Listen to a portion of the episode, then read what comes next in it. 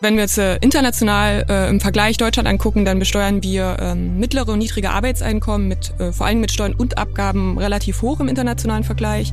Da sind wir so im OECD-Ranking auf Platz zwei und im Vergleich dazu sind wir bei den Vermögenden, also wie wir Vermögen und vermögensbezogene äh, Steuern erheben, da sind wir Niedrigsteuerland. Money Matters, der Podcast über eine zukunftsfähige Finanzpolitik. Hallo und herzlich willkommen zu Money Matters. Ich sitze hier mit Rasmus Andresen. Er kommt aus Schleswig-Holstein und ist Grünen-Politiker im EU-Parlament. Hallo und ich sitze hier mit Annalena Kümpel, Moderatorin und normal politisch interessiert. Wir sprechen heute über Steuern. Die braucht es, damit der Staat in irgendeiner Form funktioniert. Deutschland hat 2022 die unvorstellbare Summe von 895,7 Milliarden Euro an Steuern eingenommen. Mit dem Geld finanzieren wir Schulen, Straßen, die Polizei, das Gesundheitssystem, die Justiz und so weiter. Rasmus, das sind die Sachen, die ich einfach auf dem Schirm habe, weil ich weiß, dass sie steuerfinanziert sind. Was wird noch über Steuern finanziert, was ich vielleicht nicht direkt sehen kann? Also eigentlich finanziert der Staat alles über Steuern, wofür wir Geld ausgeben. Aber das, was vielleicht ein bisschen weniger bekannt ist, aber total wichtig, ist, dass auch beispielsweise durch Steuern der EU-Haushalt finanziert wird. Das heißt, dass die EU-Mitgliedstaaten wie die Bundesrepublik Geld aus Steuereinnahmen an Brüssel überweist. Man kann sagen, so eine Art Mitgliedsbeitrag dadurch finanziert. Mhm. Und es gibt sehr, sehr viele Steuerausgaben, die weniger sinnvoll sind als zum Beispiel der EU-Beitrag. Und ähm, nicht alles, was wir an Steuern einnehmen sollten, landet auch wirklich auf dem deutschen Steuerkonto. Deutschland gilt zum Beispiel immer noch als das Geldwäscheparadies. Und dann haben wir so Steuerskandale wie Cum-Ex, durch den uns einfach 10 Milliarden Euro fehlen. Das ist unglaublich viel. Und außerdem sollten wir darüber sprechen, ob wir sowas wie die Subventionen von fossilen Technologien nicht auch als Steuerverschwendung werten.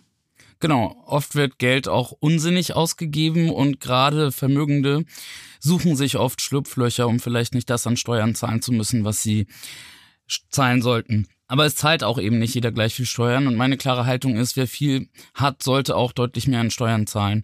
Aber wie passt das eigentlich zu den aktuellen Gesetzen bei uns in Deutschland?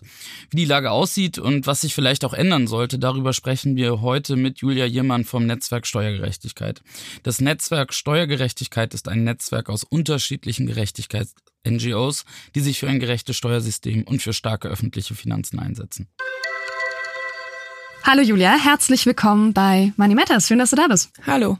Julia, lass uns direkt reinspringen. Kannst du für uns einmal die Kernpunkte der aktuellen Steuerpolitik in Deutschland zusammenfassen? Was genau wird eigentlich wie hoch besteuert? Genau, also wenn wir jetzt äh, international äh, im Vergleich Deutschland angucken, dann besteuern wir ähm, mittlere und niedrige Arbeitseinkommen mit äh, vor allem mit Steuern und Abgaben relativ hoch im internationalen Vergleich. Da sind wir so im OECD-Ranking auf Platz zwei. Und im Vergleich dazu sind wir bei den Vermögenden, also wie wir Vermögen und vermögensbezogene äh, Steuern erheben, da sind wir Niedrigsteuerland. Und das ist so ein bisschen das, äh, das Grund Problem. Also wir sagen ja immer, starke Schultern müssen in Deutschland mehr tragen. Aber wenn man dann genau hinguckt, ähm, dann ist die Besteuerung gar nicht äh, so progressiv und es ist gar nicht so, dass tatsächlich die starken Schultern ähm, mehr tragen. Also wir haben uns jetzt beim Netzwerk Steuergerechtigkeit ähm, zum Beispiel ausgerechnet, was, was zahlt denn der Multi, der typische Einkommensmillionär, also der zu den oberen 0,1 äh, Prozent gehört, was zahlt denn der für einen Steuersatz und was zahlt denn der ähm, der, die Durchschnittsfamilie und da liegt der Mustermillionär irgendwo bei äh, 24 Prozent und der Durchschnittssteuersatz beziehungsweise mit Abgaben irgendwo bei 23 Prozent. Und das ist so die, diese Grundproblem, was wir haben. Okay, das ist erstaunlich äh, wenig.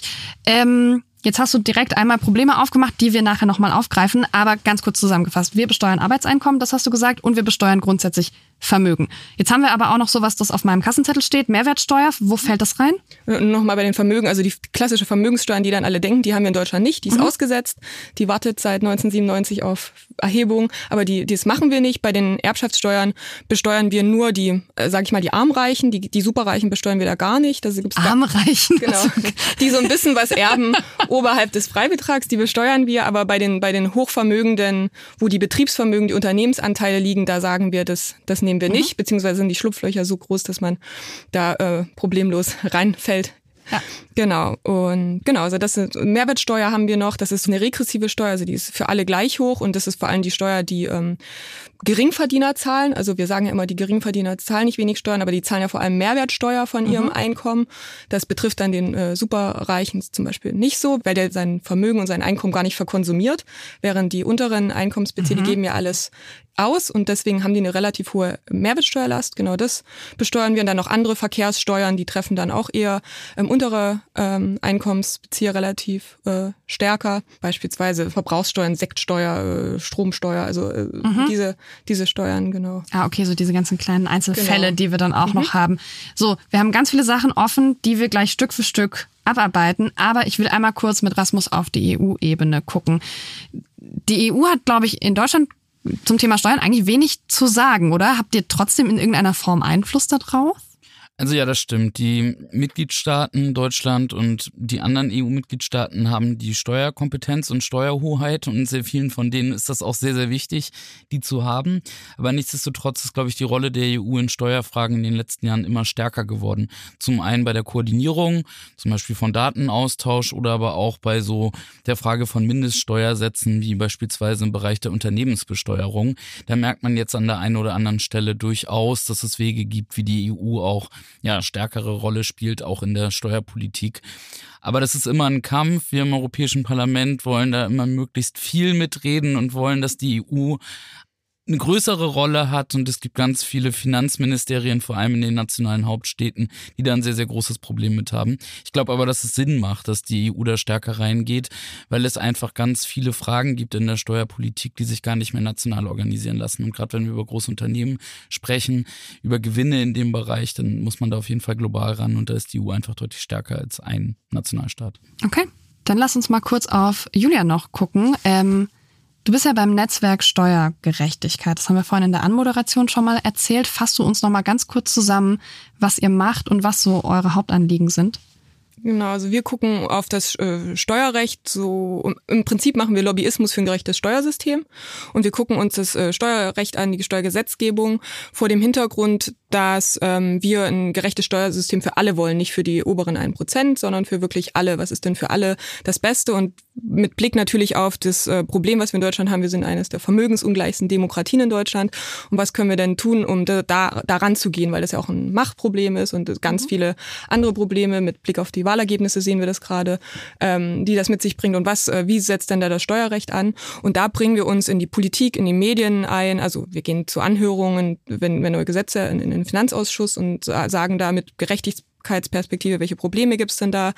Wir äh, sprechen natürlich mit Journalisten, äh, zeigen denen unsere Rechnungen, was wir uns angeguckt haben, unsere Studien und wir machen auch Bildungsarbeit, wir gehen auch in Schulen oder machen Bildungsmaterial. Also wir versuchen so äh, auch äh, natürlich unseren Beitrag zur Finanzbildung zu leisten. Genau, also das sind so die Punkte, an denen wir ansetzen und was genau, was man wirklich ein Lobbyismus für ein gerechtes Steuersystem zusammenfassen kann. Okay, und wir haben in eurem Forderungskatalog einen Satz gefunden, äh, nämlich ihr fordert die gleichmäßig progressive Besteuerung aller Einkunftsarten und hoher Vermögen ich verstehe jedes einzelne Wort, was da steht, aber den gesamten Zusammenhang finde ich ein bisschen schwierig. Was genau bedeutet das? Können wir das ganz mhm. easy einmal runterbrechen für mich? Progressiv heißt, je mehr von etwas, desto höher, also mehr Einkommen, ist der Steuersatz auch höher. Bei der Mehrwertsteuer mhm. haben wir zum Beispiel immer das gleiche, egal wie viel ich kaufe, zahle ich irgendwie ähm, meine 19 Prozent oder sieben. Und bei der, bei der Einkommenssteuer machen wir das zum Beispiel. Sagen wir, mhm. je höher das Einkommen, das Arbeitseinkommen, desto höher ist auch der Steuersatz bis zu einem gewissen Punkt, äh, steigt er dann bis zu 45 Prozent. Und bei den Arbeitseinkommen funktioniert das auch ganz gut. Also auch mhm. der DAX-Manager der die äh, das Millioneneinkommen hat, der zahlt den höchst den reichen Steuersatz, aber der typische deutsche Einkommensmillionär hat keine Arbeitseinkommen, sondern der hat Unternehmenseinkünfte und Kapitaleinkünfte und die mhm. besteuern wir nicht progressiv. Also da bei der Unternehmenssteuer haben wir eine Kappung, da sind das irgendwie 15 Prozent und Gewerbesteuer. Bei den Kapitalerträgen, die besteuern wir seit 2009 ganz pauschal, also wenn ich jetzt meine Dividende bekomme, dann äh, zahle ich darauf ähm, nur 25 Prozent und Soli, egal ob das eine Milliardendividende ist oder eine mhm. kleinere. Und da sagen wir, es muss alles zusammen theoretisch gerechnet werden und dann muss es progressiv besteuert werden. Und genauso bei den Vermögen, also bei einem kleineren Vermögen ähm, reicht natürlich theoretisch auch ein äh, kleinerer Steuersatz, um nicht die Akkumulation in den Händen von ganz wenigen Riesenvermögen zu verhindern. Aber wir haben ja diese, diese ganz, ganz großen Vermögen und äh, da muss natürlich dann auch eine höhere Vermögenssteuer ran. Allein nur schon mit dem Ziel, dass es nicht weiter auseinander geht, die Schere von mhm. Arm und Reich. Das ist so das, was dahinter steht. Okay, also die Idee ist, man guckt nicht mehr nur Arbeitseinkommen an, sondern alles, was Menschen einnehmen über Kapitalertrag, über ihre Unternehmen Mhm. Dann rechnet man das zusammen und dann wenden wir die gleiche Regel an, wie wir das beim Arbeitseinkommen auch schon haben, also vom Grundprinzip her und genau, sagen, also Grund, je mehr du verdienst, desto mehr gibst du ab. Genau, also bei Erbschaften sollte das so sein, da ist es zum Beispiel im Gesetz grundsätzlich so angelegt, aber in der Praxis genau das Gegenteil, je höher die Erbschaft, desto niedriger der Steuersatz und dass wir das wieder hinkriegen, dass wir tatsächlich höhere Einkommen, höhere Vermögen auch höher ähm, besteuern als die mittleren oder niedrigen. Mhm. Dann gucken wir uns mal höhere Gewinne an. Wir haben schon in mehreren vorherigen Folgen mit unseren InterviewpartnerInnen über die Übergewinnsteuer gesprochen. Rasmus, kannst du uns nochmal zusammenfassen, was das war? Also bei der Übergewinnsteuer geht es im Kern eigentlich darum, dass man Unternehmensgewinne, die deutlich über dem Durchschnitt der letzten Jahre liegen, weil Ereignisse passiert sind, stärker besteuert. Und das, was man jetzt immer als Beispiel nimmt, sind die Riesengewinne, die die großen Energiekonzerne, gerade fossile Energiekonzerne im letzten Jahr nach dem Krieg in der Ukraine gemacht haben, weil die Energiepreise so durch die Decke gegangen sind. Und da haben wir festgestellt, dass sowohl im Energie- wie im Lebensmittelbereich allerdings auch eine ganze Reihe von Unternehmen Gewinne plötzlich auf einen Schlag verdoppelt haben, ohne dass die eigentlich irgendetwas beigetragen haben, sondern einfach, weil sich die Situation verändert hat und es eine Knappheit gab, die einige Konzerne dann noch ausgenutzt haben. Eine Übergewinnsteuer schöpft diese Übergewinne ab und ist eine Forderung, die ja wir als Grüne im Europäischen Parlament auf jeden Fall haben und wo wir uns nach wie vor auch dafür einsetzen, damit halt eben ja Unternehmen stärker jetzt auch an den Krisenkosten beteiligt werden, die wir ja nun mal haben durch den Krieg in der Ukraine und alles das, was damit zusammenhängt. Wie seht ihr das, Julia? Wir sind äh, genau der gleichen Meinung, dass die Übergewinne, diese äh, Zufallsgewinne besteuert werden müssen. Jetzt haben wir ja irgendwie gesehen, wie gut das ist, dass da aus der EU die Pflicht sozusagen dazu kam, sonst hätten wir das mit Christian Lindner auch nicht hinbekommen. Aber es war dann eben so viel Gestaltungsspielraum möglich, dass wir sagen konnten, wir besteuern das ab 1. Januar 2023 und da, wo die super Gewinne vor allem angefallen sind, 2022 haben wir das nicht gemacht. Deswegen ist, mhm. äh, ja, fällt die Bilanz jetzt ein bisschen ernüchternd aus, da kommt nicht viel bei rum. Ähm, aber es zeigt uns, wie äh, das greifen könnte und es wird nicht die letzte Krise bleiben und es werden nicht die letzten Zufallsgewinne bleiben. Und deswegen wäre ja eine, genau eine, eine zukünftige Lösung, also Übergewinne zu besteuern, ähm, die, die richtige Lösung und vielleicht sogar der Punkt, dass die dann gar nicht erst so einen Anreiz gibt, dass die anfallen. Ich teile das und es ist eigentlich auch ein ganz gutes Beispiel für das, was ich vorhin zur Rolle der EU gesagt habe, nämlich, dass man es geschafft hat über den Umweg EU. Mhm. Wir haben da im Parlament Druck gemacht, danach ist das von der Kommission aufgegriffen worden, überhaupt Bewegung in die Sache reinbekommen äh, hat und das dann am Schluss halt eben auch dazu geführt hat, dass auch ein Christian Lindner, der in der Tat selbst wahrscheinlich nicht auf die Idee gekommen wäre, dann das Ganze schlucken musste und mitmachen musste. Allerdings stimmt's, das ist mit sehr vielen Schlupflöchern verbunden und wenn man zum Beispiel in andere Teile Europas guckt, wie zum Beispiel Großbritannien, die haben ihre Übergewinnsteuer, die sie tatsächlich auch ein bisschen umfangreicher ausgestaltet haben, jetzt gerade bis 2028 verlängert. Und das wäre auf jeden Fall auch etwas, was sehr, sehr gut wäre, wenn wir das in der EU auch machen würden. Julia, dann lass uns mal ein Thema vom Anfang wieder aufgreifen. Du hast vorhin unter anderem Erbschaften gesagt. Erbschaftssteuer weiß ich grundsätzlich, dass es das gibt. Ähm, wie sieht's da gerade aus und was wäre eurer Meinung nach an Besteuerung sinnvoll und möglich? Genau, also die Erbschaftssteuer ist ein ganz großes Problem in Deutschland. Wir haben relativ hohe Freibeträge. Da fällt also eine Erbschaftssteuer im Privaten äh, gar nicht so an. Ich kann irgendwie von meinen beiden Eltern zusammen heute mir 800.000 Euro geben lassen. Da will niemand steuern. Und in zehn Jahren kann ich das Ganze nochmal machen. Und wenn die mir noch ein Familienheim vererben, in das ich dann einziehe, zahle ich darauf, egal ob es die Millionenvilla am Starnberger See ist, zahle darauf keine Steuern. Und das ist, ähm, das ist ganz gut so, dass es das auch gibt, persönliche Freibeträge und die Familienheimregelungen. Und dann gibt es so, wenn ich darüber komme, dann zahle ich so ein bisschen Steuer. Das sind die Armreichen, von denen ich äh, vorhin gesprochen habe. Die, die kommen dann so ein bisschen in die, in die, in die Besteuerung rein. Und dann aber die, die Supervermögen, die im Immobilienbereich, äh, im Immobilienbereich, im, auch im Immobilienbereich, aber auch im Unternehmensbereich liegen, da fallen keine, keine Steuern an, weil da haben wir ganz großzügige Regelungen, Ausnahmeregelungen, die das Bundesverfassungsgericht auch schon ähm, wiederholt verfassungswidrig erklärt hat. Und da hat aber ein ganz massiver Lobbydruck äh, von den Familienunternehmern dazu geführt, dass wir immer wieder diese Ausnahmen drin haben. Und jetzt muss ich zum Glück das Bundesverfassungsgericht, das guckt sich das gerade wieder an. Und dann wird äh, mit Sicherheit auch ein, ähm, ein Auftrag aus äh, Karlsruhe kommen, das wieder anzugehen. Aber vor allem ist wichtig, dass es politisch äh, jetzt schon eigentlich die Notwendigkeit besteht. Denn wir haben ganz große Erbschaften, also 300, 400 Milliarden jedes Jahr werden vererbt. Und insgesamt die Steuer, die darauf anfällt, sind so zwei, drei Prozent.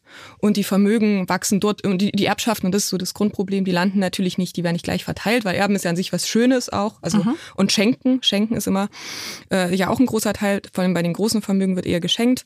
Und die landen ja nicht gleich verteilt irgendwo, sondern über 50 Prozent äh, des äh, Erb- und Schenkungsvolumen landen bei den äh, 10 Prozent der reichsten Menschen. Mhm. Und mittlerweile ist die Hälfte des Vermögens in Deutschland nicht mehr während der Lebzeit erwirtschaftet, sondern wirklich vererbt und verschenkt. Also wir sind eine Erbengesellschaft mittlerweile und äh, reden aber mal gern von einer Leistungsgesellschaft, aber tatsächlich mhm. wird äh, hier geerbt. Okay, und ihr sagt, wir müssen das anders besteuern. Genau, wir müssen die Ausnahmen für Unternehmensvermögen, die müssen wir auf jeden Fall streichen. Also da, da kommt mittlerweile auch schon der, der Appell von der OECD beispielsweise jetzt aktuell gerade, dass diese Superausnahmen, die müssen gestrichen werden. Also das mhm. Bundesverfassungsgericht hat gefordert, das darf nicht unbegrenzt gelten. Dann wurde da eine, eine Grenze eingeführt bei der letzten Reform und diese Grenze ist 26 Millionen. Also wenn ich jetzt heute 26 Millionen darüber was erbe, dann darf ich eigentlich nicht mehr befreit werden. Aber seitdem gibt es eine Steuererlass. Das ist wieder so. Also jetzt kann ich mir die Steuer erlassen im Nachgang. Also das ist eine, eine quasi eine Augenwischerei. Wir können, je höher das, je größer das Vermögen in Deutschland, desto niedriger der Steuersatz. Wer in den letzten zehn Jahren beispielsweise im Schnitt mehr als 20 äh, Millionen Euro geschenkt bekommen hat, hat darauf weniger als ein Prozent Steuern gezahlt. Also das ist so die Realität. Also eine progressive Erbschaftssteuer kriegen wir nur hin, wenn wir sagen, Unternehmensvermögen werden besteuert. Aber wenn du mir jetzt ein Unternehmen gibst, ist das natürlich was anderes, als wenn du mir jetzt einen Geldschein gibst, wo ich einfach 20 Euro von den 100 ans Finanzamt überweisen kann. Beim Unternehmen ist das ja ist ein ganz anderes Vermögen, aber das wirft halt die Gewinne ab. Und aus den Gewinnen kann ich dann natürlich äh, gestundet über Jahre die, die, die Steuern zahlen. Genau wie das Nichterbe, der muss ja auch einen Kredit aufnehmen, wenn er ein Unternehmens. Mhm. Das ist auch eine ganz große Innovationsbremse, weil wir sagen, der Erbe, der kriegt pauschal ein Steuergeschenk. Die größte Subvention in Deutschland, die wir haben, im Subventionsbericht ganz oben, ist die Steuer, der Steuererlass für die, ähm, die Steuerausnahmen für die Erben. Und der, der Nichterbe, der muss aber das äh, Risiko eingehen, wenn er eine gute Idee hat das schreit ja nach Ungerechtigkeit mhm. und ich glaube, das wird sehr deutlich, wenn man dir zuhört, dass das einfach massiv Ungerechtigkeitsgefühl irgendwie auslöst beim Menschen.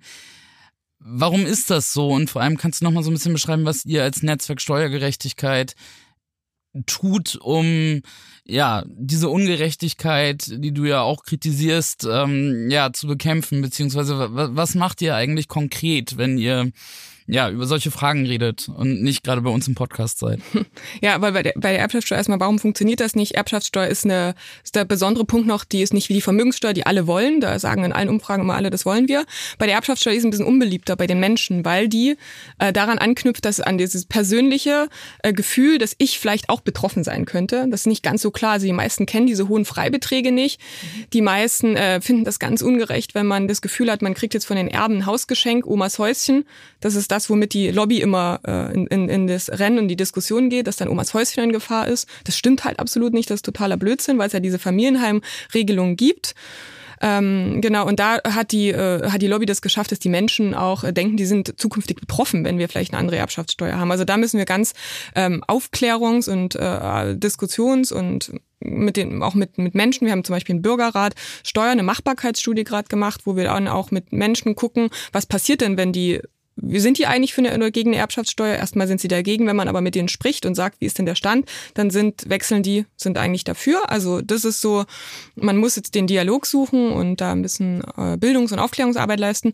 Und was wie wir zum Beispiel wir sprechen mit Politikern, die ja auch im gerade im Grünen, Linken und bei bei der SPD jetzt ähm, nicht, ähm, sagen wir mal, die sind die treten ja häufiger eher an, um äh, Ausgabenpolitik zu machen und nicht um die trockene Einnahmenpolitik zu machen, was mir auch sympathisch ist und sind da auch selber gar nicht so, kennen die Ausnahmen teilweise gar nicht. Und da gehen wir natürlich auch mit unserer, mit unserer Arbeit äh, dahin und, und, und, zeigen dort, wo die Probleme sind. Und jetzt beispielsweise, wenn das Bundesverfassungsgericht nochmal entscheidet, ähm, dazu, wir sind ja keine Steuerrechtler beim Bundesverfassungsgericht, äh, bringen wir uns mit, haben wir es mit einer Stellungnahme eingebracht und haben nochmal ganz doll aufgelistet, was sind denn die massiven Lücken gerade, was sind denn die Probleme, warum ist denn das ähm, Recht sehr wahrscheinlich äh, verfassungswidrig und das ist ein mhm. Beispiel, was wir, was wir machen. Ich finde ganz spannend, dass eine Erbschaftssteuer eigentlich auch was sehr Liberales sein kann und eigentlich an die Adresse von Christian Lindner gerichtet, gibt es eigentlich nichts Liberaleres, als zu sagen, dass Vermögen, was man nicht selbst aufgebaut hat, vielleicht auch ein Problem darstellen äh, kann. Und es gibt auch, glaube ich,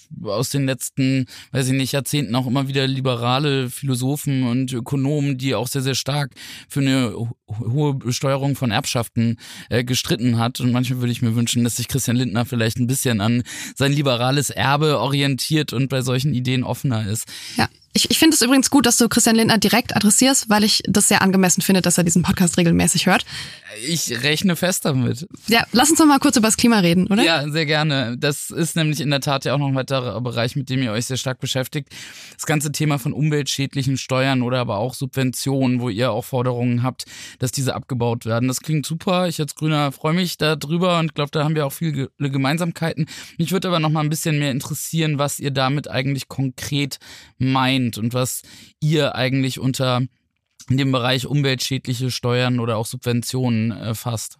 Mm, in der Politik grundsätzlich sind, zielen wir ja gerade darauf ab, dass wir äh, CO2 äh, minimieren, dass wir investieren in klimafreundlichere Richtung und haben dann aber so Steuergesetzregelungen, die dem völlig äh, sinnmäßig widersprechen, also wo wir das Gegenteil machen, wo wir eigentlich sagen, wir ähm, wir fördern noch das klimaschädliche Verhalten. Hast genau. du da ein, zwei Beispiele für? Ja, also in so einem großen Gesamtüberblick gibt auch das Umweltbundesamt und die sagen so, das sind so 65 Milliarden Euro im Jahr, was wir, was wir ähm, klimaschädliche Steuern beziehungsweise Subventionen haben und die unterteilen das dann so. Es gibt welche im Verkehrbereich, im Energiebereich, Wohnbereich, bei der Land- und Forstwirtschaft.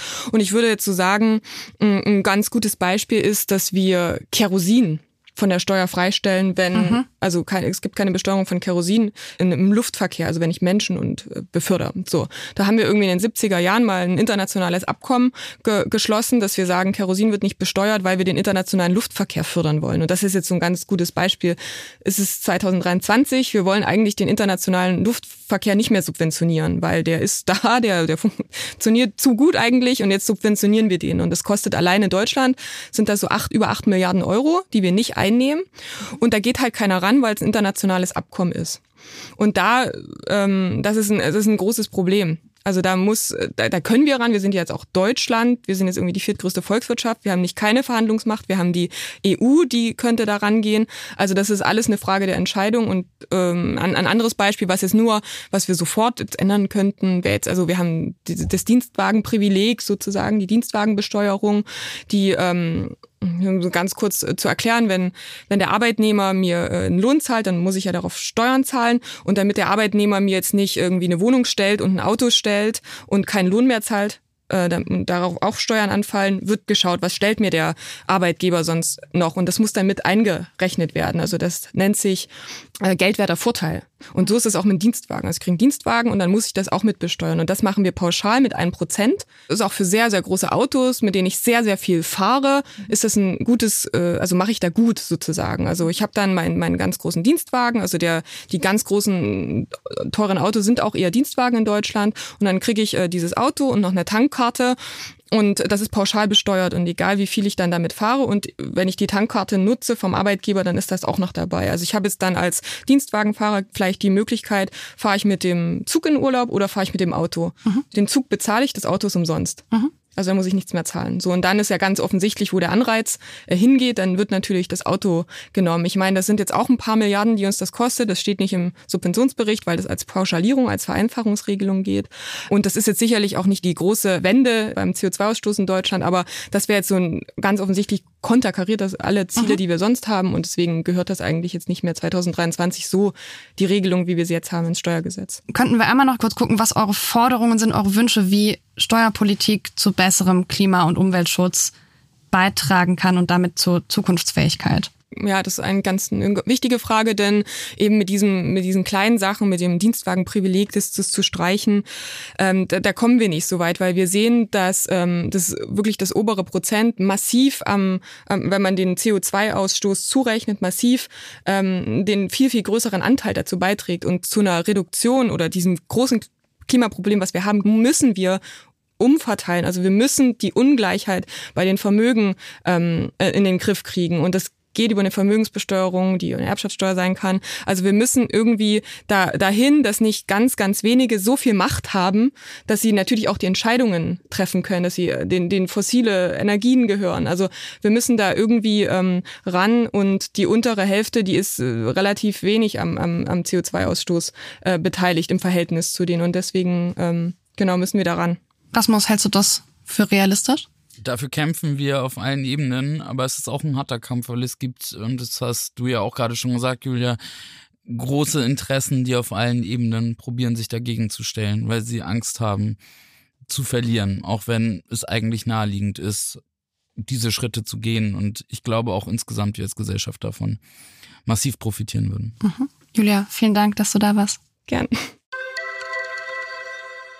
So, das war das Gespräch mit Julia Jirmann. Mein Kopf ist noch ganz schön voll, weil ich finde, dass Steuern immer ein komplexes Thema ist und ich habe immer eine Herausforderung damit, mich da reinzudenken. Rasmus, was du hast du mitgenommen? Was hast du gelernt? Ja, mir geht's ein bisschen ähnlich und ich glaube auch, dass das, was ich auf jeden Fall mitnehme, ist, wie kompliziert auch zum Beispiel Ausnahmen bei Erbschaftsbesteuerung eigentlich sind und dass es vielleicht aber auch ganz bewusst so kompliziert ist, damit auch nicht alle durchsteigen und man es vielleicht vor allem denen einfacher macht, die besonders viel Geld haben. Und das hat auf jeden Fall für mich nochmal unterstrichen, wie wichtig es ist zu handeln und sich mit ja, AkteurInnen wie Julia halt eben nicht nur zu vernetzen, sondern auch für die gemeinsame Sache einzusetzen. Ja, Julia hat ja sogar gesagt, dass auch BerufspolitikerInnen gar nicht durchsteigen. Das heißt, die Menschen, die die Regeln machen sollen, ähm, na, die, selbst die kommen da nicht komplett durch, obwohl die ja Teams dafür haben. Das heißt, es ist auf jeden Fall zu viel und too much.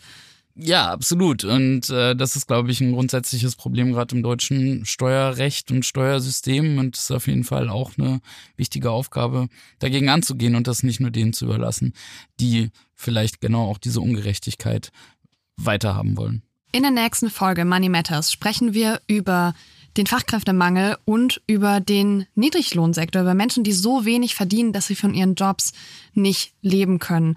Es geht um das ganze Thema Arbeitsmarkt und dafür haben wir Sebastian Dulin hier von der Hans-Böckler-Stiftung. In einigen Bereichen sind einfach die Arbeitsbedingungen so schlecht oder die Bezahlung so schlecht, dass die Menschen, die dort früher gearbeitet haben, sich überlegt haben, dass sie das nicht mehr mitmachen. Und ähm, da ist es natürlich aus Sicht der Arbeitgebenden dann Fachkräftemangel. Es hat aber damit zu tun, dass sie eben nicht bereit sind, vernünftig zu bezahlen und vernünftige Arbeitsbedingungen zu schaffen. Wenn euch Money Matters gefallen hat, dann lasst uns auf jeden Fall eine Bewertung da. Wir freuen uns am allermeisten über fünf Sterne. Abonniert den Podcast und empfehlt ihn euren FreundInnen weiter. Und wir freuen uns, von euch zu lesen und zu hören. Wenn ihr Fragen habt oder Themenwünsche, schreibt uns. Genauer gesagt, meldet euch gerne bei mir, Rasmus, am liebsten via Instagram oder Twitter. Die Links findet ihr in den Shownotes. Money Matters ist ein Podcast von und mit Rasmus Andresen. Abgeordneter der Grünen im Europaparlament. Produziert von Bose Park Productions.